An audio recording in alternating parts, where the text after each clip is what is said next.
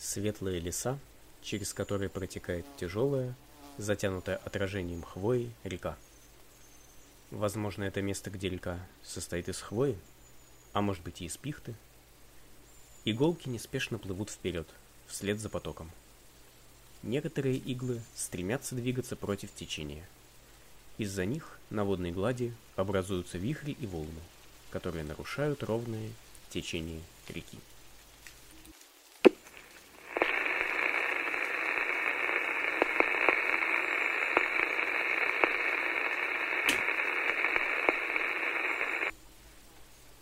История про трамвай продолжения не возымела.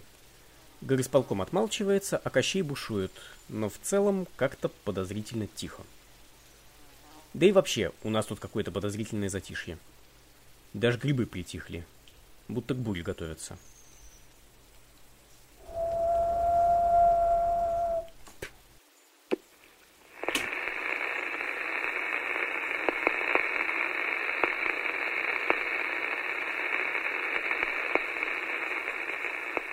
Проще со стенкой разговаривать, конечно. Зато с вами я могу говорить о чем угодно и надеяться, что снова поймаю ту девчушку за хвост.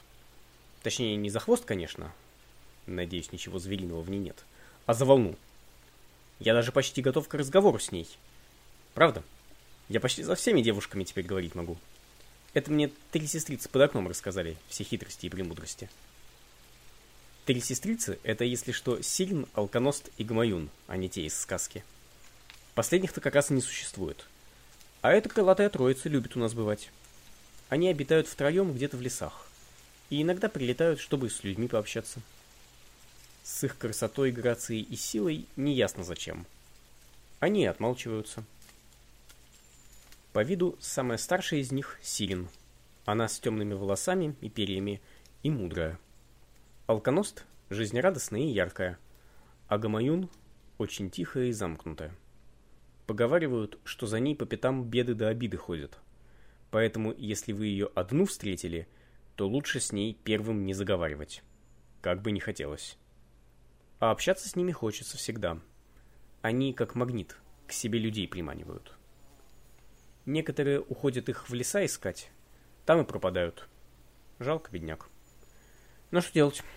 Так бредешь-бредешь по лесу, свою пернатую красавицу ищешь, а ей на тебя плевать. Девицы рассказывают, что нет, и враки все это, но судя по количеству пропавших, затерявшихся и заблудившихся, не знаю. А кого-то они вот возвращают и даже лечат своими речами. Но это все история. А я-то с ними общался и ловил за хвост, у них он действительно есть, потому что очень уж хотел со скатеркой помириться. Нечестно мне показалось, что я ее так глупо обидел. Я-то думал, приду, они мне инструкцию, и все тут. Так они мне столько баек порассказывали. Жуть. И что цветочек аленький достать нужно, и бусики жемчужные, и какие-то слова верные сказать, и обязательно воды живой и мертвой по кругу вокруг себя вылить. В общем, показалось мне, что обмануть они меня хотят. А спросить... Вот поди этих женщин разбери. Поэтому я пока так решил. Вот вам в пустоту наговорю всякого и пойду к ней.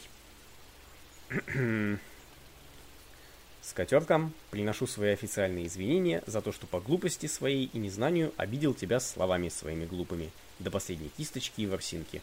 Больше никогда ни одну девушку я не назову словом на букву «В». Ну, кроме ведьмы из ольхового домика, поскольку ведьмой она себя просит называть.